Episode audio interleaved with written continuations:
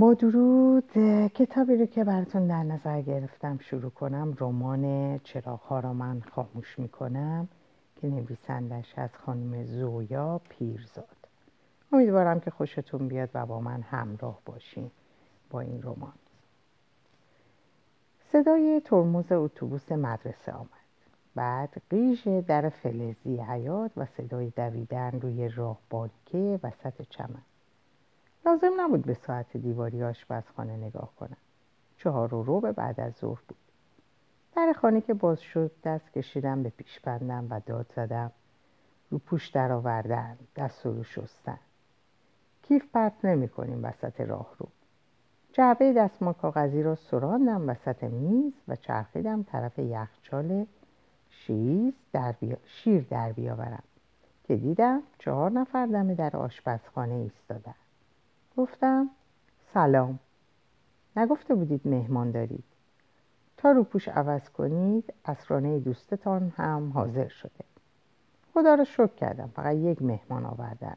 و به دخترکی نگاه کردم که بین آرمینه و آرسینه این پا و اون پا می شد از دو قلوها بلندقدرتر بود و وسط دو صورت سرخ و سفید و گوشتالو رنگ پریده و لاغر به نظر می اومد. آرمن چند قدم عقبتر ایستاده بود. آدامس می جوید و به موهای بلند دخترک نگاه می کرد پیراهن سفیدش از شلوار زده بود بیرون و سه دگمه بالا باز بود. لابا طبق معمول با یکی دست به یقه شده بود. بشخاب و لیوان چهارم رو گذاشتم روی میز و با خودم گفتم امیدوارم اظهار نشم مدرسه. آرمین نوک پا بلند شد و دست گذاشت روی شونه دخترک. با امیلی توی اتوبوس آشنا شدیم. آرسینه دست کشید به موهای امیلی. تازه اومدن جی. رول دیگری از جانانی در آوردم. چطور متوجه اسباب کشی نشده بودم؟ جی چهار خونه روبروی ما بود. اون طرف خیابون. آرمینه پرید وسط فکرم. دیروز اسباب کشی کردن. آرسینه ادامه داد. همون وقت که ما باشگاه بودیم. بعد دوتایی چرخیدن طرف دخترک. لبه جیب روپوش آرمینه برای خدا می‌دونه چندمین بار شکافته بود. قبلا جی چهار خونه صوفی بود. ندیده می‌دونستم لبه جیب آرسینه هم شکافته. مامان صوفی خاله نیناست. بند یک یقه سفید آرمینه باز بود. اموگارنیک بابای صوفی آرسینه بندینک یقه خودشو باز کرد. وای که چقدر بامزه است. نه آرمینه. آرمینه تند سر تکون داد. میمیریم از دستش بس که میخندیم. یقه های هر دو رو باز کردم و به دخترک نگاه کردم که خیلی هم حواسش به دو قلوها نبود. دستا رو از پشت به هم قلاب کرده بود و زیر چشمی دورو بر نگاه می‌کرد. لباش صورتی پررنگ بود انگار ماتیک زده باشه.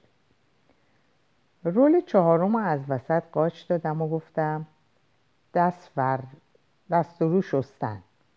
بیرون که رفتن ور بدبین ذهنم مثل همیشه پیله کرد. دخترک با اون دقت به چی نگاه می‌کرد؟ نباید جایی کثیف باشه. نکنه آشپزخونه به چشمش زشت یا عجیب اومده. ور خوشبین به دادم رسید. آشپزخونت شاید زیاد شلوغ باشه اما هیچ وقت کثیف نیست. درزه نظر یه دختر بچه نباید برای آدم مهم باشه. پنیر ماریدم روی کره. ساندویژ گذاشتم توی بشقاب چهارم و نگامو دور گردوندم. به گلای خوش کرده و کوزه های گلی بالای قفسه ها نگاه کردم. به حلقه های فلفل قرمز و سیر که آویزون کرده بودم به دیوار. بر خوشبین دلداری می‌داد. همه اینا و کلی چیزهای دیگه که توی آشپزخونه های دیگران نیست و توی آشپزخونه تو هست برای خودت زیباست. حتی اگه مادر و خواهر و دوست و آشنا بخندن و بگن آشپزخونه کلاریس عین کلبه جادوگر قصه هنزل و گرتن شده نباید به خاطر حرف دیگران سلیقت رو عوض کنی.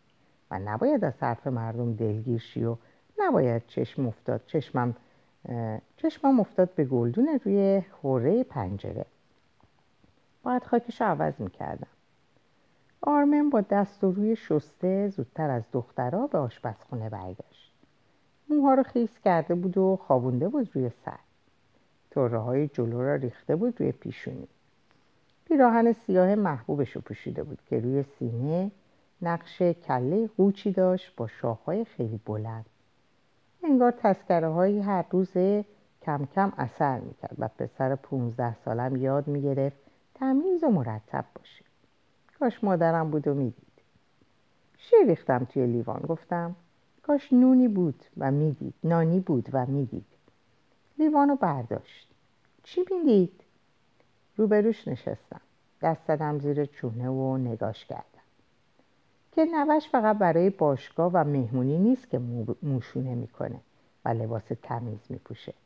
که حرف گوش کن حرف گوش کن شده و توی خونه هم مرتبه. تا دست دراز کردم گونش رو نوازش کنم تند سرش رو عقب کشید. نکن موام خراب شد. دستم لحظه ای توی هوا موند. بعد از روی میز نمکتون رو برداشتم که لازم نداشتم. آرسینه و آرمینه دستای امیلی رو گرفته بودند و میکشیدن بیا خجالت نکش بیا. امیلی به من نگاه کرد. چشمایی درشتش مثل دو تا تیله سیاه و براق بود. لبخند زدم. بیا تو امیلی. آرمن از پشت میز بلند شد و صندلی رو برای امیلی عقب کشید. ماتم برد. این یک کار جز تسکره های هر روزه نبود. آرمینه و آرسینه طبق معمول یکی در میون حرف زدن امیلی با مادر بزرگ و پدرش اومده آبادان کاش موهای ما هم مثل موهای امیلی صاف بود.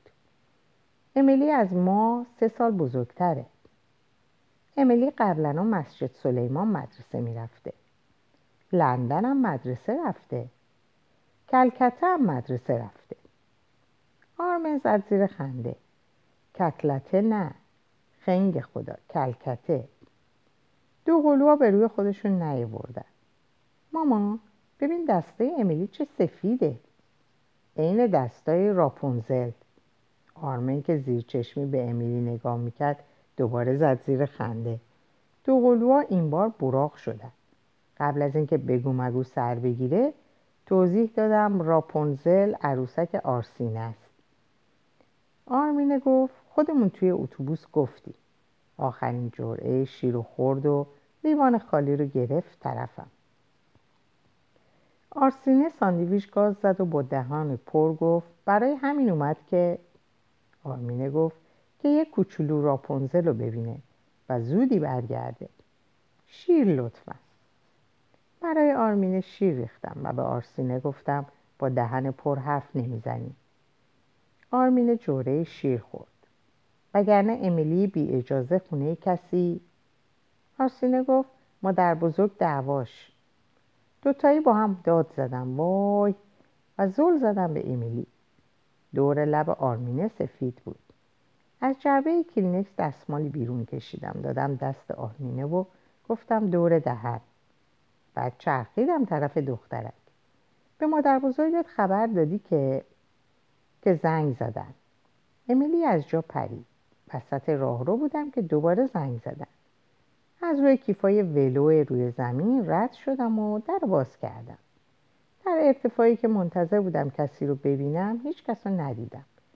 سرم رو خیلی پایین بردم تا دیدمش. قدش کوتاه بود. خیلی کوتاه. تقریبا تا آرنجم. لباس روپوش مانند روپوش مانند گلداری پوشیده بود و شال بافتنی سیاهی بسته بود دور کمر. گردنبند مروارید سرجی به گردن داشت. قورباغه توی چمن صدا کرد و زن کوتاه قد تقریبا فریاد زد. امیلی اینجاست؟ هول شدم. از دست این بچه ها هیچ وقت حرف گوش نمی کنن. گردن بندش رو چنگ زد. اینجا نیست؟ برگشت بره که گفتم اینجاست. همین الان فهمیدم بیخبر اومده. حتما نگران شدید. گردن بند ول کرد و چشما رو بست. بچه بی فکر. گفتم حق دارید. منم بودم نگران می شدم. بفرمایید تو. چشما چشما رو باز کرد. سر بالا گرفت و انگار تازه متوجهم شده باشه زل زد به صورتم. بعد تون دست کشید به موها که پشت سر جمع شده بود. ببخشید. بچه احمق حواسمو پرت کرد. موها یک دست سفید بود. دستشو جلو آورد. المیرا سیمونیان هستم مادر بزرگ امیلی. قورباغه ناپیدا دوباره قور کرد و این بار قورباغه دیگه با قور بلندتری جواب داد. دست با چه شدم؟ دلیلش شاید کوتاهی قد مادر بزرگ امیلی بود. یا گردنبند مروارید در ساعت چهار بعد از ظهر یا شال پشمی تو اون هوای گرم یا لحن خیلی رسمی. شاید هم صدای قورباغه های لعنتی که بعد از این همه سال زندگی در آبادان نه به قیافشون عادت کرده بودم و نه به صداشون. دستمو کشیدم به پیشبند و بردم جلو. کلاریس هستم ایوازیان. چرا خودم هم مثل این موجود کوتاه حرف می زدم؟ دستم و چنان محکم فشار داد که حلقه ازدواجم انگوشتم و درد آورد. چشماشو ریز کرد. از ایوازیانای جلفا؟ چروکایی دور چشمای اندازه و یک شک بودن. انگار کسی با دقت هاشور زده باشه. مادرم می‌گفت چرا مثل همه زن و حلقت رو دست چپ نمی کنی؟ توضیح دادم ایوازیان فامیل شوهرمه. از ایوازیان های تبریز. مادرم اصفهان به دنیا آمده آرشالوس وسکانیان. می‌شناسید؟ خواهرم پوزخند می‌زد. پس مردم از کجا بفهمن کلاریس کلاریس خانم شبیه بقیه زنان نیست؟ باز دست کشید به موها اگر لقبشون رو بدونم شاید بشناسم. خیلی سال جلفا نبودم. منمن کردم. لقب هایی که ارمنی های جلفای اصفهان به همدیگه می‌دادن خیلی از سر خوشجنسی نبود. به پدر بزرگ مادرم می‌گفتن میساک دهنلق که البته خوش نداشتم همه بدونن. همسایه قد کوتاه هم, هم خوشبختانه خیلی هم منتظر جواب نبود. انگار حوصلش سر رفته باشه پا به پا شد. لطفا امیلی رو صدا کنید خیلی کار دارم. از جلوی در کنار رفتم. بفرمایین تو. با بچه ها اسرونه می‌خوره. دوباره گردنبند مروارید و چنگ زد. اسرونه؟ این بار هیچ قورباغه صدا نکرد ولی باز دست باچه شدم. ساندویژ کره و پنیر با شیر. چرا توضیح می‌دادم؟ نگاهشو پایین آورد و زل زد به صلیب کوچیک گردنم. پنیر دوست نداره. شیرش هم حتما باید گرم باشه. با دو قاشق چایخوری اثر. دوباره داشت فریاد می‌زد. حس کردم به بیماری داروی اشتباه داد به بیماری داروی اشتباه دادم. قبل از اینکه حرفی بزنم اومد تو. از روی کیفای ولو سه بار پرید و خودش رو رسون به آشپزخونه. کیفا رو با لگت پس زدم و دنبالش رفتم. امیلی چسبیده بود به دیوار. فشار بدن ظریفش داشت سیاه قلم سایات نوار رو پاره می‌کرد. نیمروخ شاعر رو به امیلی بود. از ذهنم گذشت معشوقه سایات نوا که در شعرها گزل صداش می‌کنن حتما شبیه امیلی بوده. مادر بزرگ این بار واقعا فریاد زد. اگه از پنجره ندیده بودم اومدی اینجا باز باید دور شهر را میافتادم. دو قلوها با دهان باز نگاش می‌کردن و آرمن چنان خیره شده بود به زن کوتاه که مطمئن بودم الان می‌زنه زیر خنده. اینکه حواس آرمن رو پرت کنم و حرفی هم زده باشم. گفتم امیلی چرا نگفتی پنیر و شیر سرد دوست نداری؟ نگاه همه رفت روی بشقاب و لیوان خالی امیلی. معذب به مادر بزرگ نگاه کردم. بچه ها با هم که باشن؟ بی توجه به من رو به امیلی قرید راه بیافت. و دخترک مثل خرگوشی که دنبالش کرده باشد از آشپزخونه بیرون دوید. در خونه رو بستم و از این طرف پشت دری تور نگاهشون کردم.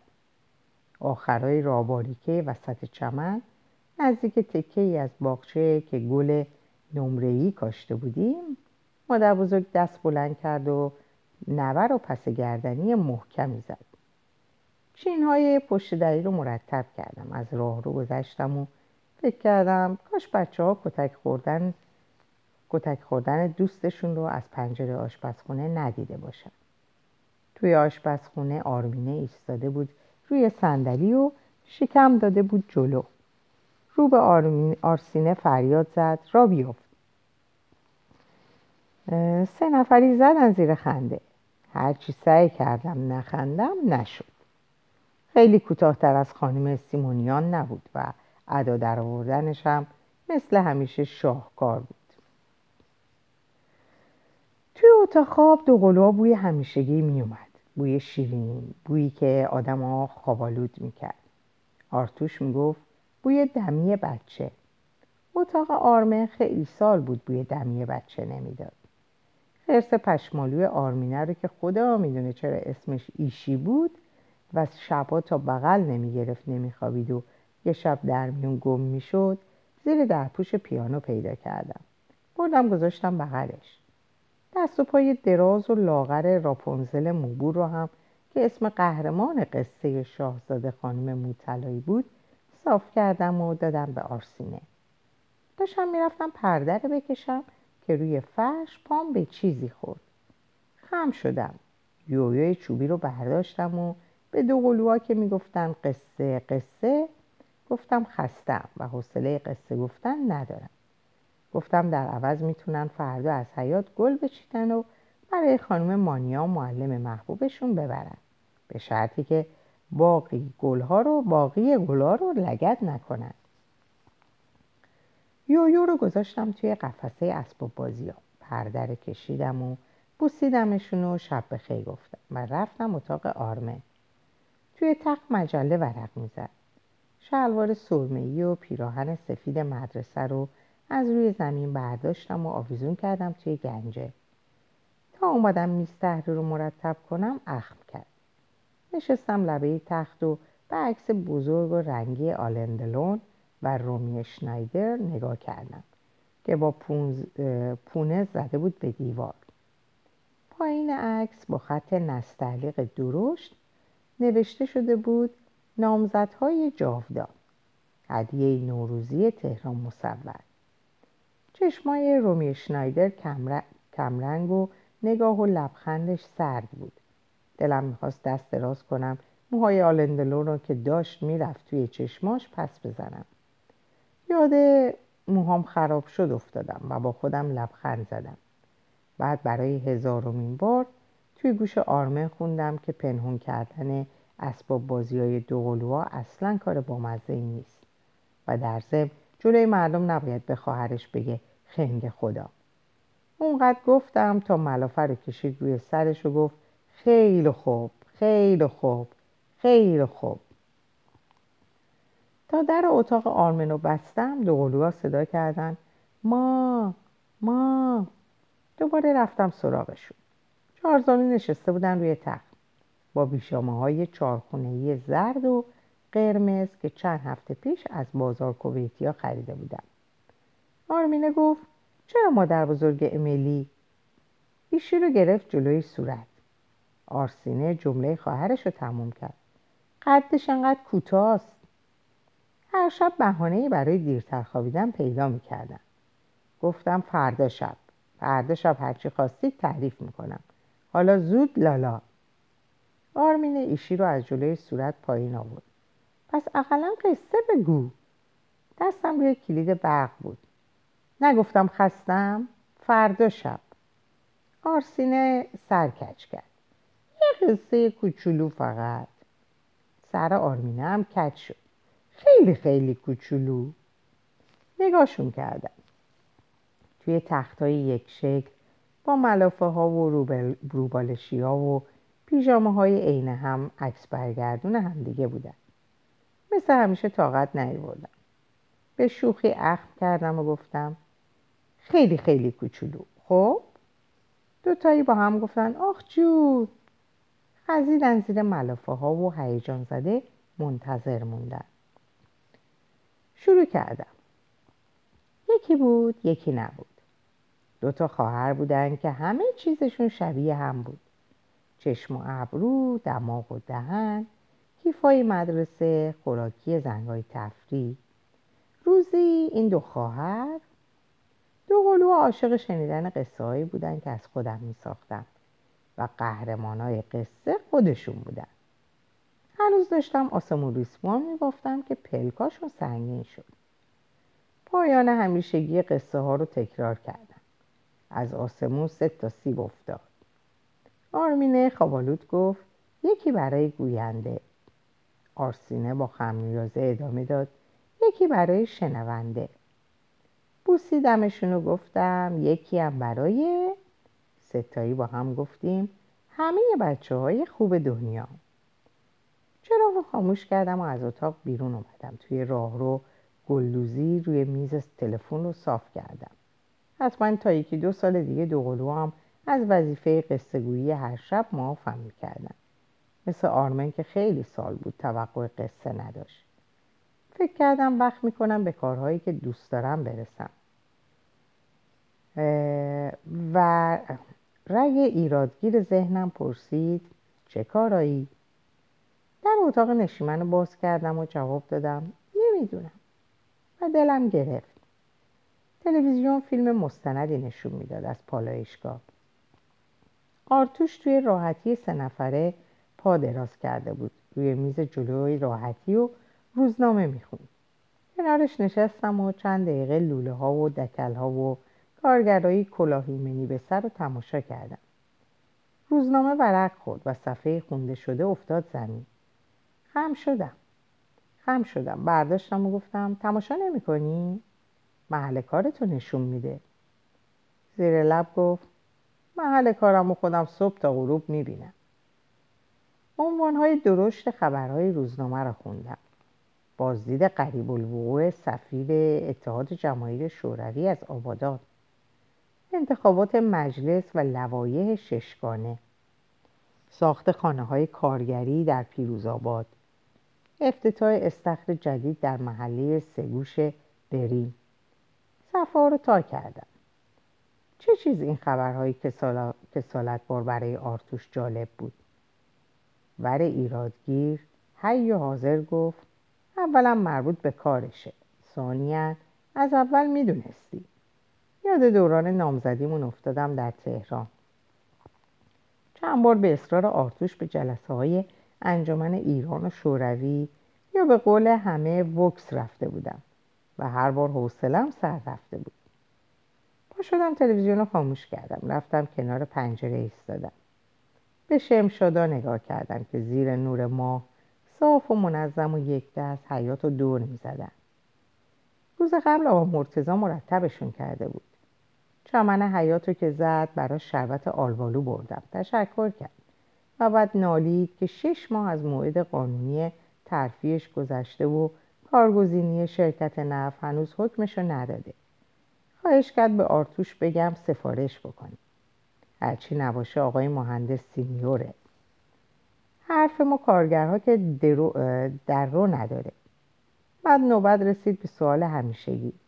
چرا مهندس خونه توی بریم نمی‌گیره؟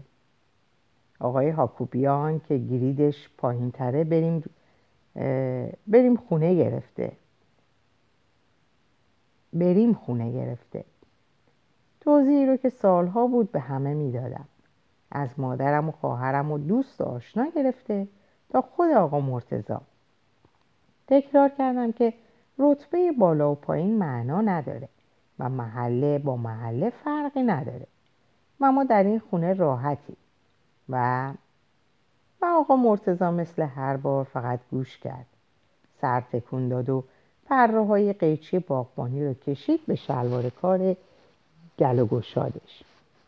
دست کشیدم به پرده های پنجره و سعی کردم یادم بیاد آخرین بار کی پرده ها رو شستم. بعد یادم اومد که به آرتوش بگم که آقا مرتزا خواهش کرد. روزنامه ورق خورد. حق داره. خیلی بیشتر از خیلی از سینیورهای شرکت زحمت می‌کشه. سینیورا مثل همیشه با قیز و تمسخر ادا کرد. یادم بنداز فردا به خانم نورالهی بگم یادم بندازه. به کارگزینی تلفن کنم.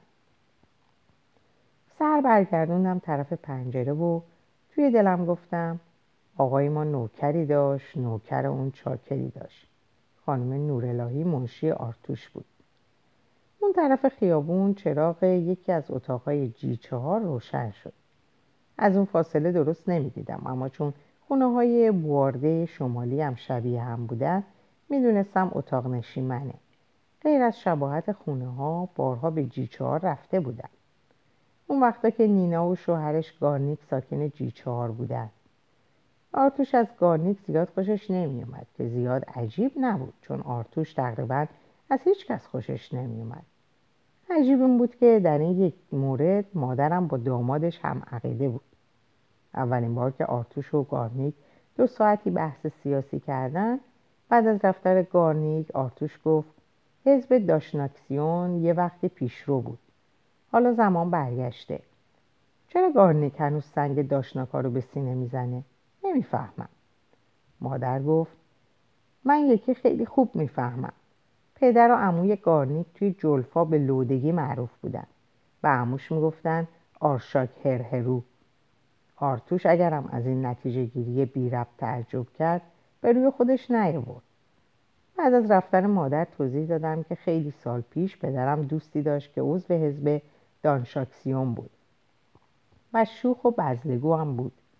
مادر از این دوست پدر خوشش نمیومد که عجیب نبود چون مادر از هیچ کدوم از دوستان پدر خوشش نمیومد به پنجره جی چهار نگاه کردم تا شیش ماه پیش که نینا و گارنیک هنوز در جی چهار بودن بعضی صبحها یا من می‌رفتم پیش نینا یا نینا میومد پیش من.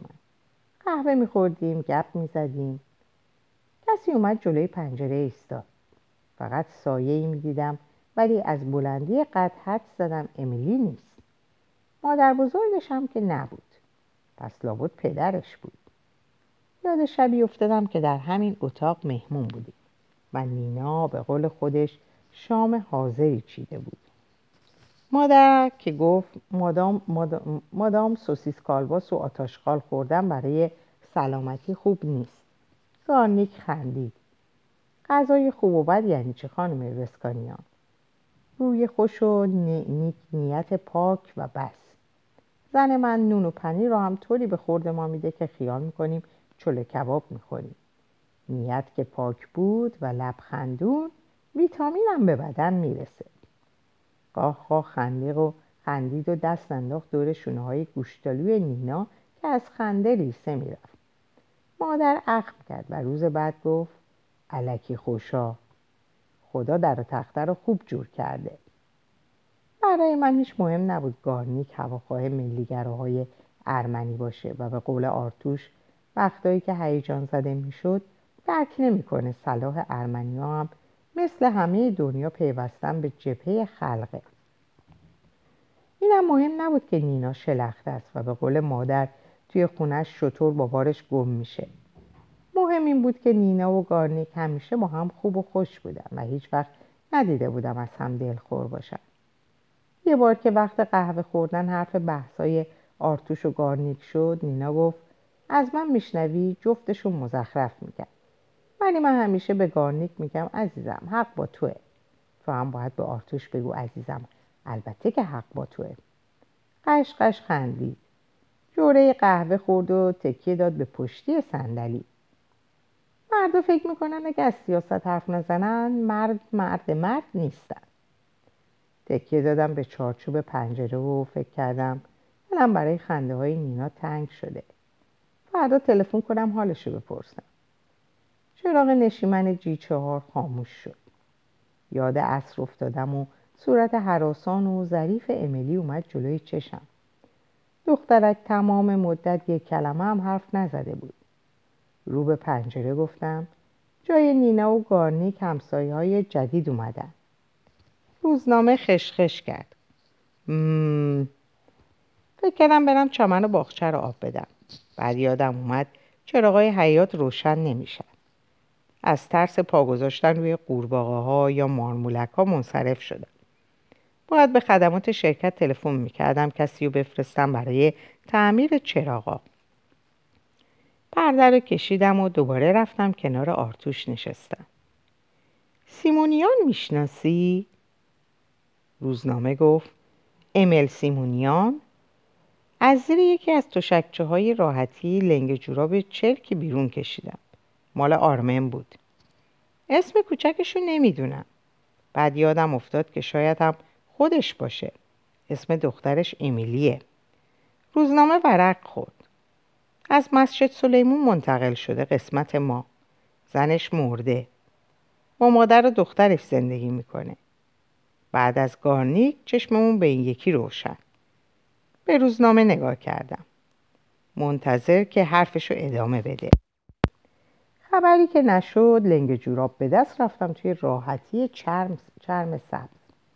کنار پنجره نشستم چند لحظه به صدای یک نواخت کوله را گوش دادم. بعد از قفسه بغل پنجره کتابی در آوردم که روز قبل آقای داویتیان صاحب کتاب فروشی آراکس از تهران فرستاده بود. از نوشته های ساردو بود. مثل همه کتابایی که از ارمنستان می‌رسید روی جلد بدرنگ و بدچاپی داشت. مردی با ریش بوزی و شنل سیاه پشت کرده بود به زنی که روی زمین زانو زده بود. لنگ جوراب توی دستم مزاحم بود. گذاشتم توی جیب پیش بندم دستم با جوراب توی جیب بی حرکت بود یاد روزی افتادم که به مادر و آلیس گفتم متنفرم از زنهایی که خیال می‌کنن. صبح تا شب پیشبند ببندن یعنی خیلی خاندار هستن. آدم باید از اول از همه برای خودش مرتب و خوش لباس باشه. به خیال خودم داشتم به هر دو کنایه می‌زدم. مادر با اینکه سالها از مرگ پدرم میگذشت هنوز سیاه میپوشید و مو رنگ نمی‌کرد و خواهرم در شلختگی و ریخت و پاش لنگه نداشت. مادر ابرو بالا داد که پس اینطور که پس آدم هر کاری رو باید برای خودش بکنه. پوزخند زد. پس چرا وقتایی که آرتوش حواسش نیست لباس نو پوشیدی یا سلمونی رفتی؟ یا سر میز گل گذاشتی لب ور میچینی؟ دروغ میگم. دروغ میگم؟ بگو دروغ میگی. آلیس هم پوزخند زد. حالا تو که مثلا همیشه مرتب و منظمی کجا رو گرفتی؟ بعد از رفتن مادر و آلیس از خودم پرسیدم کجا رو گرفتم؟ به خودم جواب دادم نمی‌دونم. دستم از توی جیب پیشبند در و کتاب گذاشتم توی قفسه. خسته بودم. حوصله خوندن نداشتم. آرتوش روزنامه را انداخت روی میز و ایستاد. کش و قوس اومد و خمیازه کشید. چراغا رو تو خاموش می‌کنی یا من؟ روزنامه افتاد زمین. نگاش کردم. از 17 سال پیش 20 کیلوی وزن کم کرده بود. 20 کیلوی وزن اضافه کرده بود و موهای قبلا پرپشت و مجعدش حالا کم پشت شده بود و صاف. ریش بزی که به خاطرش آلیس در قیاب صداش می‌کرد پروفسور. مثل اون وقتا سیاه نبود. فکر کردم چقدر عوض شده. داشتم فکر می‌کردم حتما منم عوض شدم که گفت پرسیدم چراغا رو تو خاموش می‌کنی یا؟ با عجله گفتم من. روزنامه ها رو از روی زمین برداشتم و ایستادم. پیشبند رو باز کردم و رفتم طرف در و چراغ نشیمن خاموش کردم. در اینجا به پایان این پاره می‌رسم. اوقات خوب و خوشی براتون آرزو می‌کنم و خدا نگهدارتون باشه.